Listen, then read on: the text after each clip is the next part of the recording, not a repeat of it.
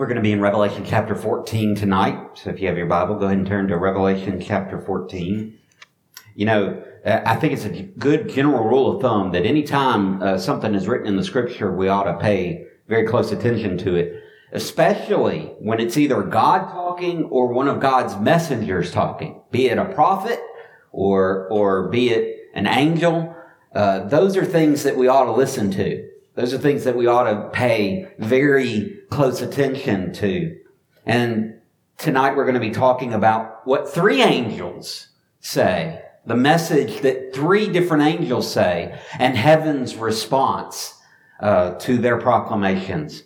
Revelation chapter 14 to kind of set the scene, to get us back into things, because it's been a couple weeks since we've been in Revelation. Uh, at the beginning of chapter 14, John looks and he sees standing on top of Mount Zion Christ. He sees the Lamb. And with the Lamb are these 144,000, these that are marked. And just as, just as the beast has his followers and his worshipers who are marked with his mark, so the Lamb, the true Christ, has his followers and they are standing with him on Mount Zion, marked with the mark on his, of his name on their foreheads. And, and, and there, he hears this voice calling out.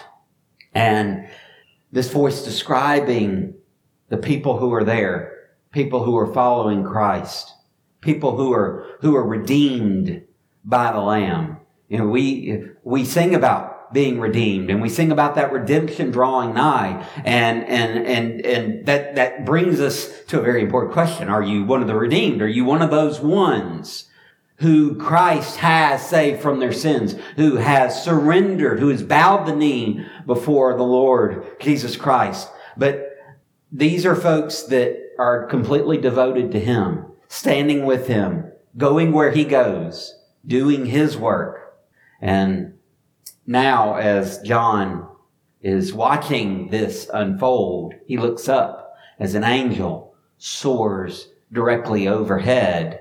And the scene transitions from focus on the lamb on top of the mountain to what the lamb's messengers, these three angels, call out. So read with me. Stand if you're able to. Uh, if you're in a position where you can stand. Revelation 14, we're going to read verses 6 through 13 tonight. This is God's word, and if you let it, it will change your life. Then I saw another angel flying directly overhead with an eternal gospel to proclaim to those who dwell on the earth, to every nation and tribe and language and people. And he said with a loud voice, Fear God and give him glory, because the hour of his judgment has come. And worship him who made heaven and earth, the sea and the springs of water. Another angel, a second, followed, saying, Fallen! Fallen is Babylon the Great. She who made all nations drink the wine of the passion of her sexual immorality. And another angel, a third, followed them, saying with a loud voice, If anyone worships the beast in his image and receives a mark on his forehead or on his hand, he will also drink the wine of God's wrath poured full strength into the cup of his anger, and he will be tormented with fire and sulfur in the presence of the holy angels and in the presence of the Lamb. And the smoke of their torment goes up forever and ever, and they have no rest day or night. These worshippers of the beast and its image, and whoever receives the mark of his name. Here's a call for the endurance of the saints those who keep the commandments of God and their faith in Jesus. And I heard a voice from heaven saying, write this. Blessed are the dead who die in the Lord from now on. Blessed indeed, says the Spirit, that they may rest from their labors, for their deeds follow them. Father, as we read your word, as we hear the calling of angels and the response of heaven, Father, I pray that their words would settle deep into our hearts, drive them past the topsoil, break apart, break apart the rocks, that it may get deep within us, that we may live your word and bring you glory. In Christ's name we pray. Amen. You may be seated. Angels calling. Three angels. each with a little bit different message that all kind of tie together. We've been talking a lot over the last few weeks because uh, of the series in Revelation, but even with Jesus' parables, we're talking a lot about this idea of judgment.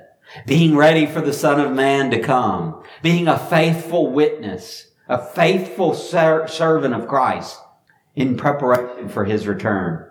Repenting of our sins and recognizing our fruitlessness so that we may bear fruit for Him. We've been talking a lot about judgment. We've been talking a lot about the thing which is to come. And tonight's no different. This is another message on judgment. But this time we're going to hear the proclamations of three angels. And those three angels, well, they're giving us warnings that we ought to heed.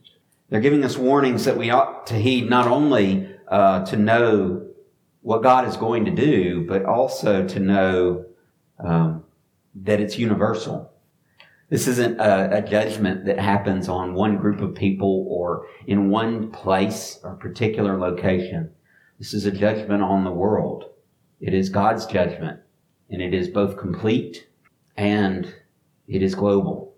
It is, it is not lacking in any place, not lacking on any sin. God's judgment will happen.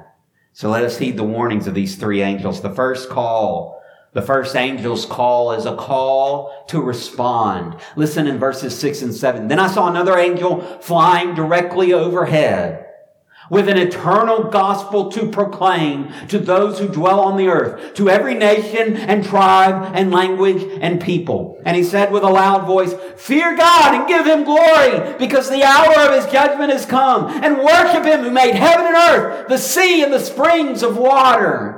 This angel is calling us to respond. You can see that in the fact of who he calls us to respond to.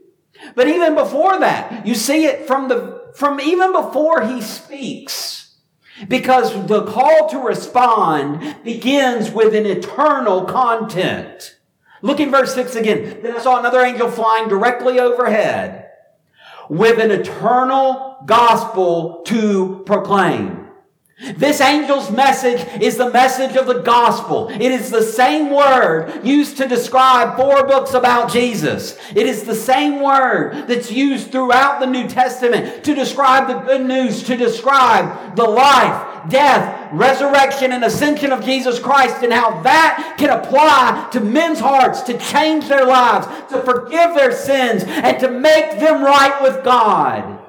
This is an eternal gospel. It's not a gospel that just came on the scene. God's been working this out from before history. Even before he sets into motion the events that would shape our world. Before he called, let there be light. God's eternal gospel was already worked out. It was already in God's mind what would happen. He knew men would sin. He knew that we would be given the choice and we would choose to sin. He knew from the first bite of that fruit in the garden, he knew every single thing that we would do. You and me, Every act of treason against him, every time that we would turn our backs on him and run from him, every time that we would deny him, every nail that would go into the hands and feet of Jesus, he knew about him. He knew every single curse word, every single false thing that we would say, every single thing that we would do that would directly oppose his will. He knew it all. And yet, the eternal gospel remains. And this eternal gospel, it goes, it, it, it, doesn't, it's not just limited, it's not just an unlimited time frame, but a limited audience. It's an eternal content with a global context. An eternal gospel to proclaim to whom? To every nation. That's a geopolitical word. That's a word used for describing countries. You know, um, I have a globe that my uh, father-in-law had. I don't know when he got it. It was years ago when he got it. Uh, he gave it to us, and the globe has on it the USSR. It's it's that old. Okay. They keep having to update maps because countries and boundaries keep changing. They keep shifting. They keep moving. Men, men fight civil wars and countries break apart or countries uh, come together in some cases to make other countries. Sometimes a country will take over another country. Sometimes a country will vie for its own independence. And these maps, they keep changing. They keep altering because of the affairs of men and, and, and the, the diplomacy of nations that goes about. It doesn't matter what nation you are. It doesn't matter what you used to be or what you will be in the future. The gospel's for you. And it's not just geopolitical boundaries that it crosses. It crosses familial boundaries too. Not only for uh, every nation, but every tribe. That, that's the family. That's the relationships. That's the people you come from. That's your kin. That's the folks that whether you want to admit it or not, you're related to. You may not want to claim some of them. I understand that. But it's for every tribe. It's not for some tribes. It's not for some families. It's not for the rich. It's not for the well-to-do. It's not for the, the connected families. The ones with old money. The ones that run the town. It's for every tribe. And it's not just family boundaries either. It crosses over linguistic boundaries. It's not only for every nation and for every tribe, it's for every language. I love Psalm, uh, I think it's Psalm 19. The heavens declare the glory of the Lord. The skies proclaim the work of his hands. Day after day they pour forth speech. Night after night they display na- language. They display knowledge. There is no voice nor language in which their voice is not heard. There's no speech. There's nothing. There's, it, it, translates into every language. It translates into sign language. It translates into the language of sailors drunken in a bar. And it translates to the language of highfalutin. It translates to the academics and to the peasants. It translates to the well-to-do and the much ado about nothings. It translates into every language. Why? Because it's an eternal gospel that applies to everybody. You see, this is a, this is a message for every nation. It's for every tribe. It's for every language and it's for every people. That's kind of a social division, isn't it? Even within language, even within tribes or between tribes, even within nations, there are just groups of people. You got the cheerleaders, the preppies, you got, you got the goths, people that dress in all black and you got, you got people that are just rednecks that if they paint their truck camo, they can't find it.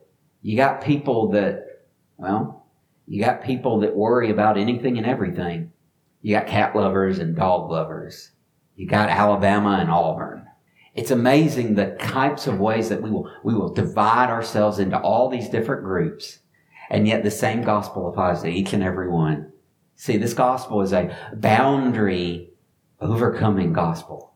It can't be limited. It can't be focused in on one particular group or one particular society or one particular language. That's not the way the gospel works. Just when you think you've got it contained, turns out there's millions of Christians underground in a country that thought that they could completely do away with Christianity.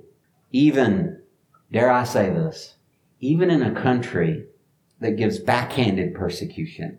Oh, it's not direct. It's, it's indirect. The gospel still belongs there.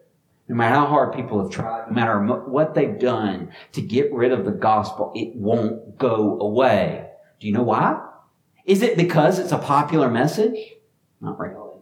It's not really a popular message. There's a lot of folks that say that they're Christians, but the message of Jesus is really not all that popular. You are terrible.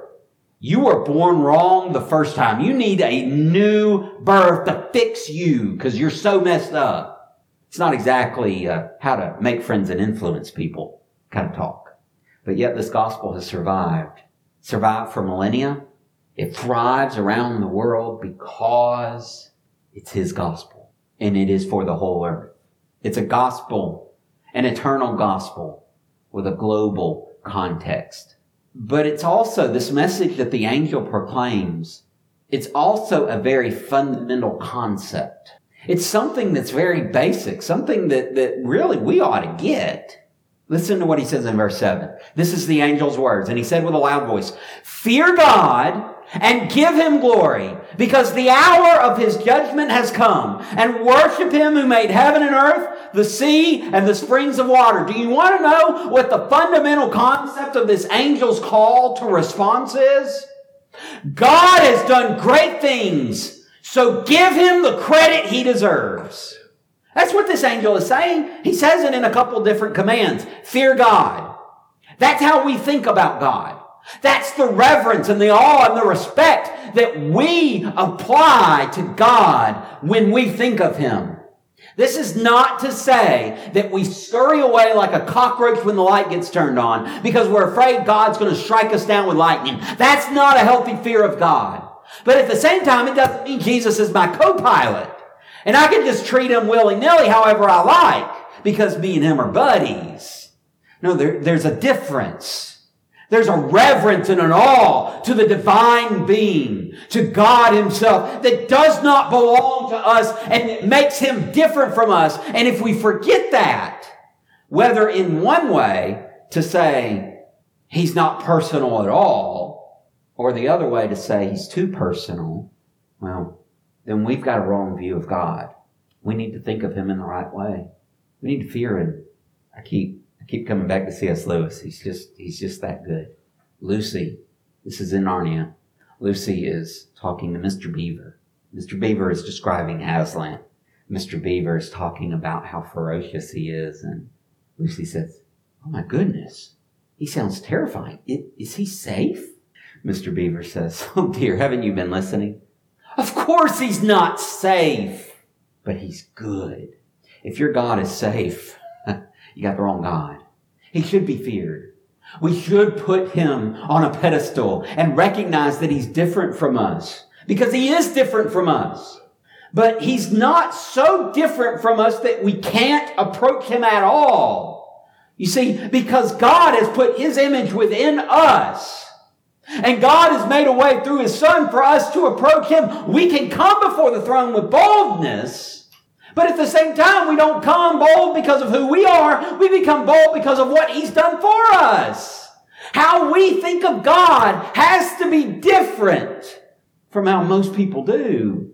Because most people pass Him off flippantly as though He doesn't matter or act like He's the ultimate Karen, ready to strike us down at a moment's notice just because of whatever He doesn't like. And God's neither of those things. Fear God. Think about Him the right way. Give him glory. Fear God and give him glory. You see, that's how we respond to what we think of God.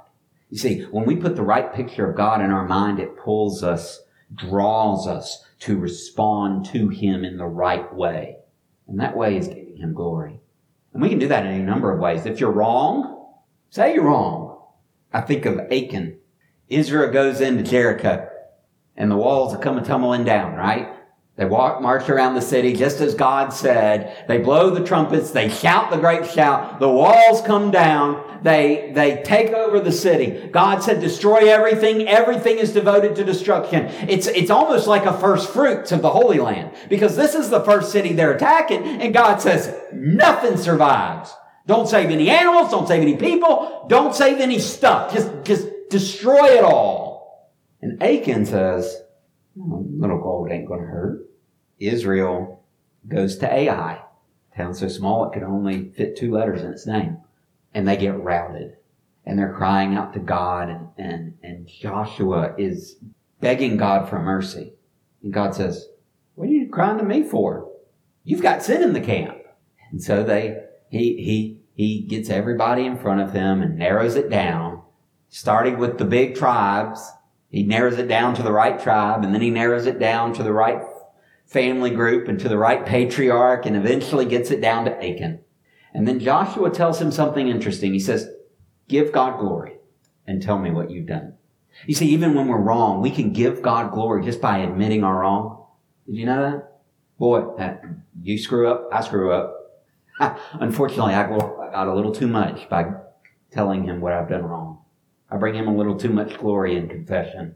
Maybe, maybe, maybe you're like me. Maybe, maybe you need to be like me and confess a little more. I, I don't know. But when we give God glory, whether it's admitting our fault, whether it's admitting his praise, telling what he has done, when we give him glory, when we speak the truth about God, that's how we're responding to our view of him.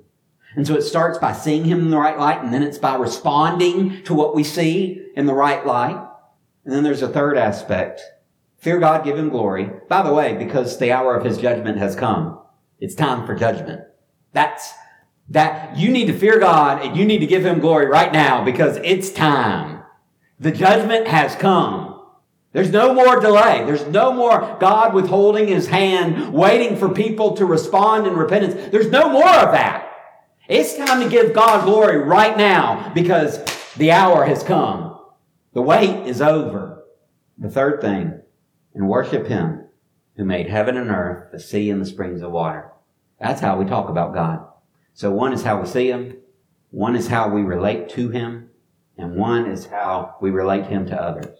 This is a call to response. This is a call to see God in the right way to change our attitude toward Him, to, to direct ourselves in the right manner toward Him, and then to extend out to others and to demonstrate the praise of God before them. This is a call for us to respond to the impending judgment. The second angel has a call. It's a call to recognize. First angel calls us to respond. The second angel calls us to recognize. Recognize what? Verse 8. Another angel, a second followed, saying, Fallen! Fallen is Babylon the Great! She who made all the nations drink the wine of the passion of her sexual immorality. This angel is talking about this, this Babylon the Great. Now, who is Babylon the Great? Is it, is it the Catholic Church? Some commentators have said it's the Catholic Church. Uh, Luther, Martin Luther like to say that. I think I think he may have had a little bit of bias against Catholicism. Um, I don't know, maybe maybe so. Some have said that. Some have said other things. They've said that it's a political system. It's a way of a way, a spirit of the age kind of a thing. For me, throughout all of Scripture, Babylon the Great represents the enemies of God, even from Genesis. You know, you know when people opposed God's command to to go go out into the world, be fruitful, multiply, uh, fill the earth and subdue it.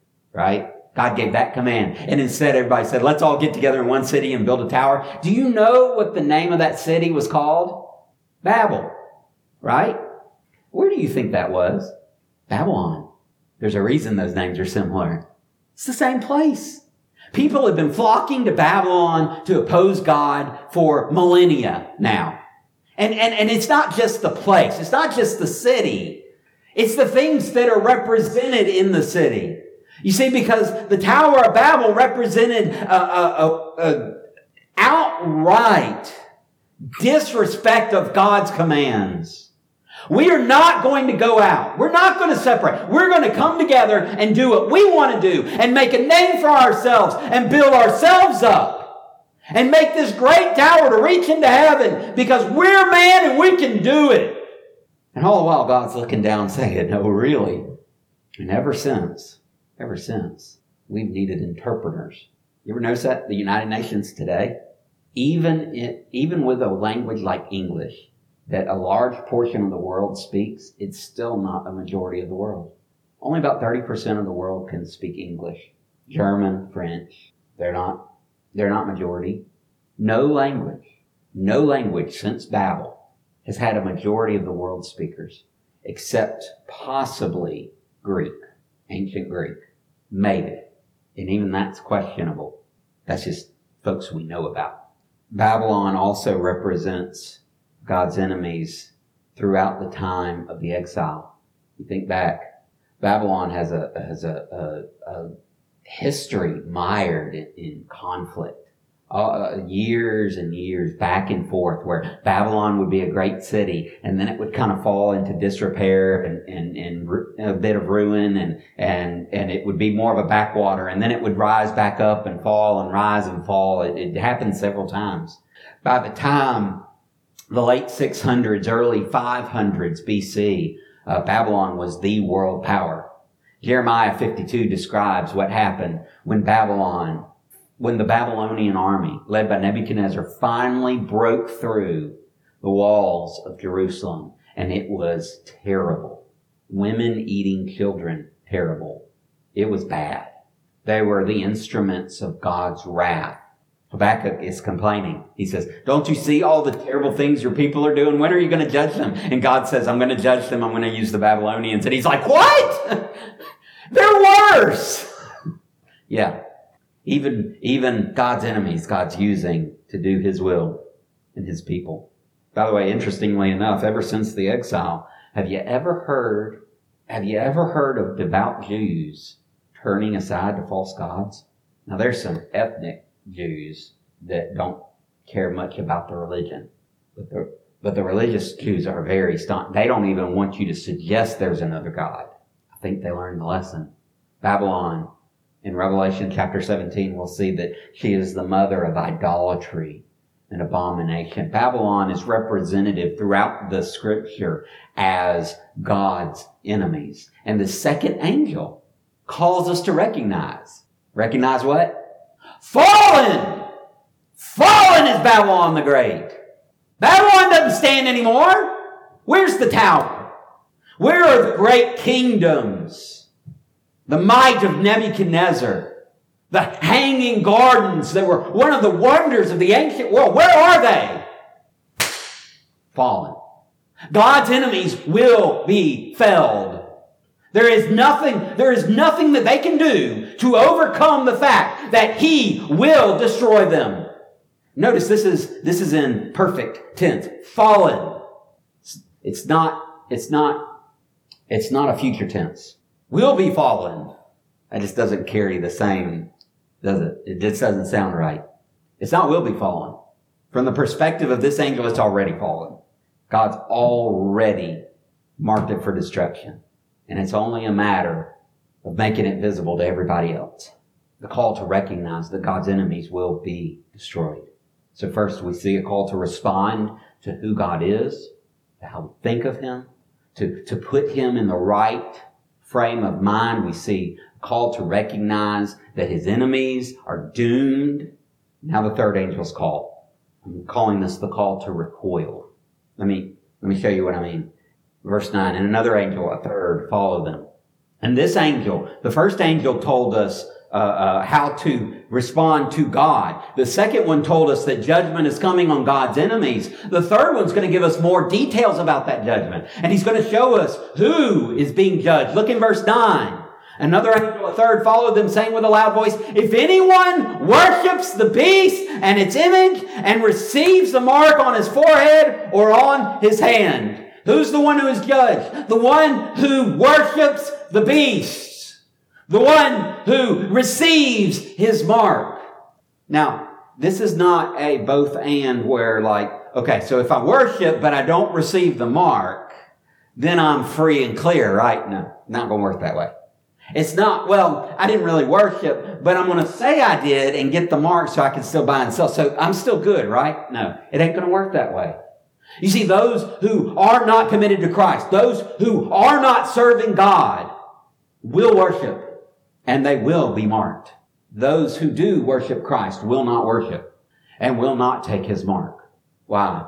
Because they've got the real thing. Why do they need a fake? Why do they need the counterfeit? When they know the true Christ. You see, the one who is judged is the one who throws his lot in with the beast, who, who takes the mark on his hand or on his head, the one who worships his image. It also, verse 10, he also tells us how they are going to be judged. Look in verse 10. He, the one who receives the mark, the one who worships the beast, he will also drink the wine of God's wrath. Now there's an interesting parallel here. Back in verse 8, he says, Fallen is Babylon the Great, who, uh, who made all nations drink the wine of her passion. Not only have they drunk the wine of her passion, now they're going to drink the wine of God's wrath. By the way, it's full. This isn't diluted. The wine of God's wrath poured full strength into the cup of his anger. This isn't watered down. This isn't, I'm going to punish you a little bit so that you learn the lesson. Time for that's gone. This is full fledged wrath. It's not the only judgment. He will also, and he will be tormented with fire and sulfur in the presence of the holy angels and in the presence of the Lamb. Did you see that? This isn't just he will be tormented away from us so we don't have to look at. He is going to be tormented not only with the with the angels and with the lamb being able to see him, but with him being able to see them. The torment will come not only from him being pushed aside. Depart from me. I never knew you. But from him having to look into the lamb's face and know that that's correct. Know that he had the chance. And he rejected him anyway.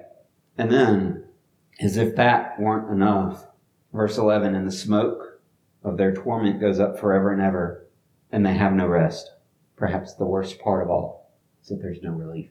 As bad as it is, as terrifying as the judgment of God is, this one hits me home. It'd be one thing if it was temporary. It'd be one thing if it was meted out for a time and then there was an end. There's no end to this. It's permanent. Thankfully, you don't have to face this judgment.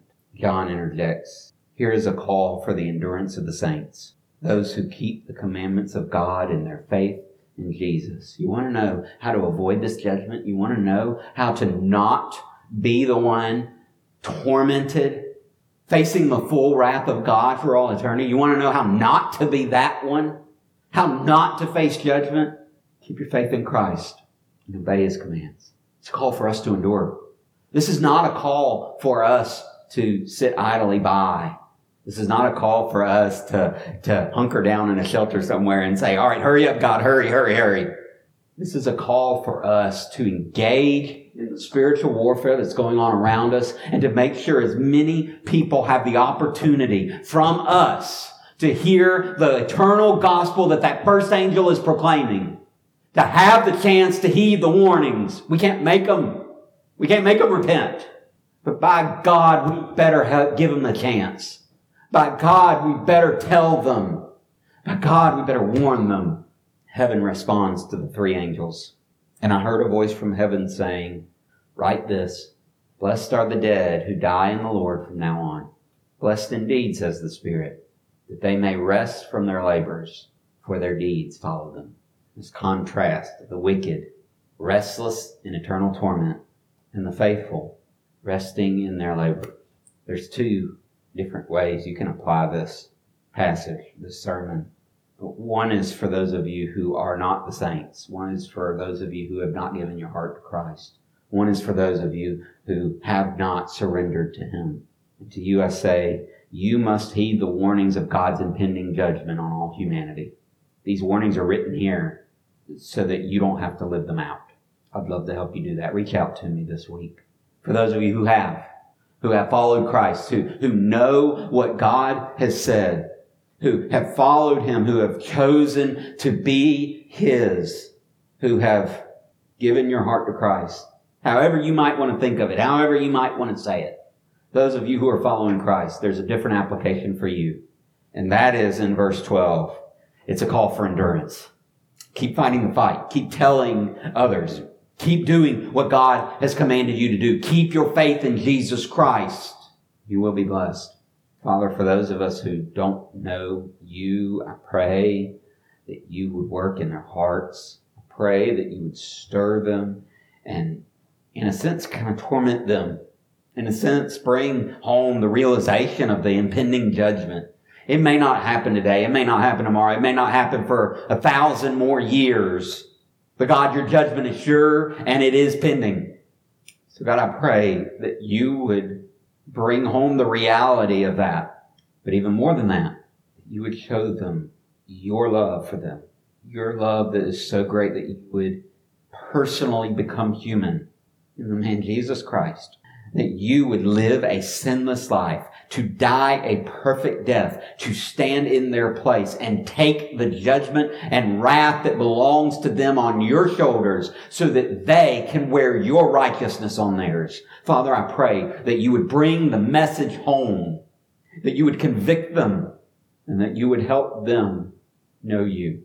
I pray that you would put someone nearby for them to talk to, that they could have counsel on how to be yours, how to be right with you. Father, for those who know you, I pray that they would endure. I pray that they would be faithful in their endurance, that they would keep faith in you, and God, that they would work to obey your commands with every ounce of energy, with, with never ending zeal to accomplish your work on earth as it is in heaven. Father, help us to honor you with our lives. Help us to respond to you, to recognize your victory, and to recoil from anything that demands our allegiance other than you. In Jesus' name we pray. Amen.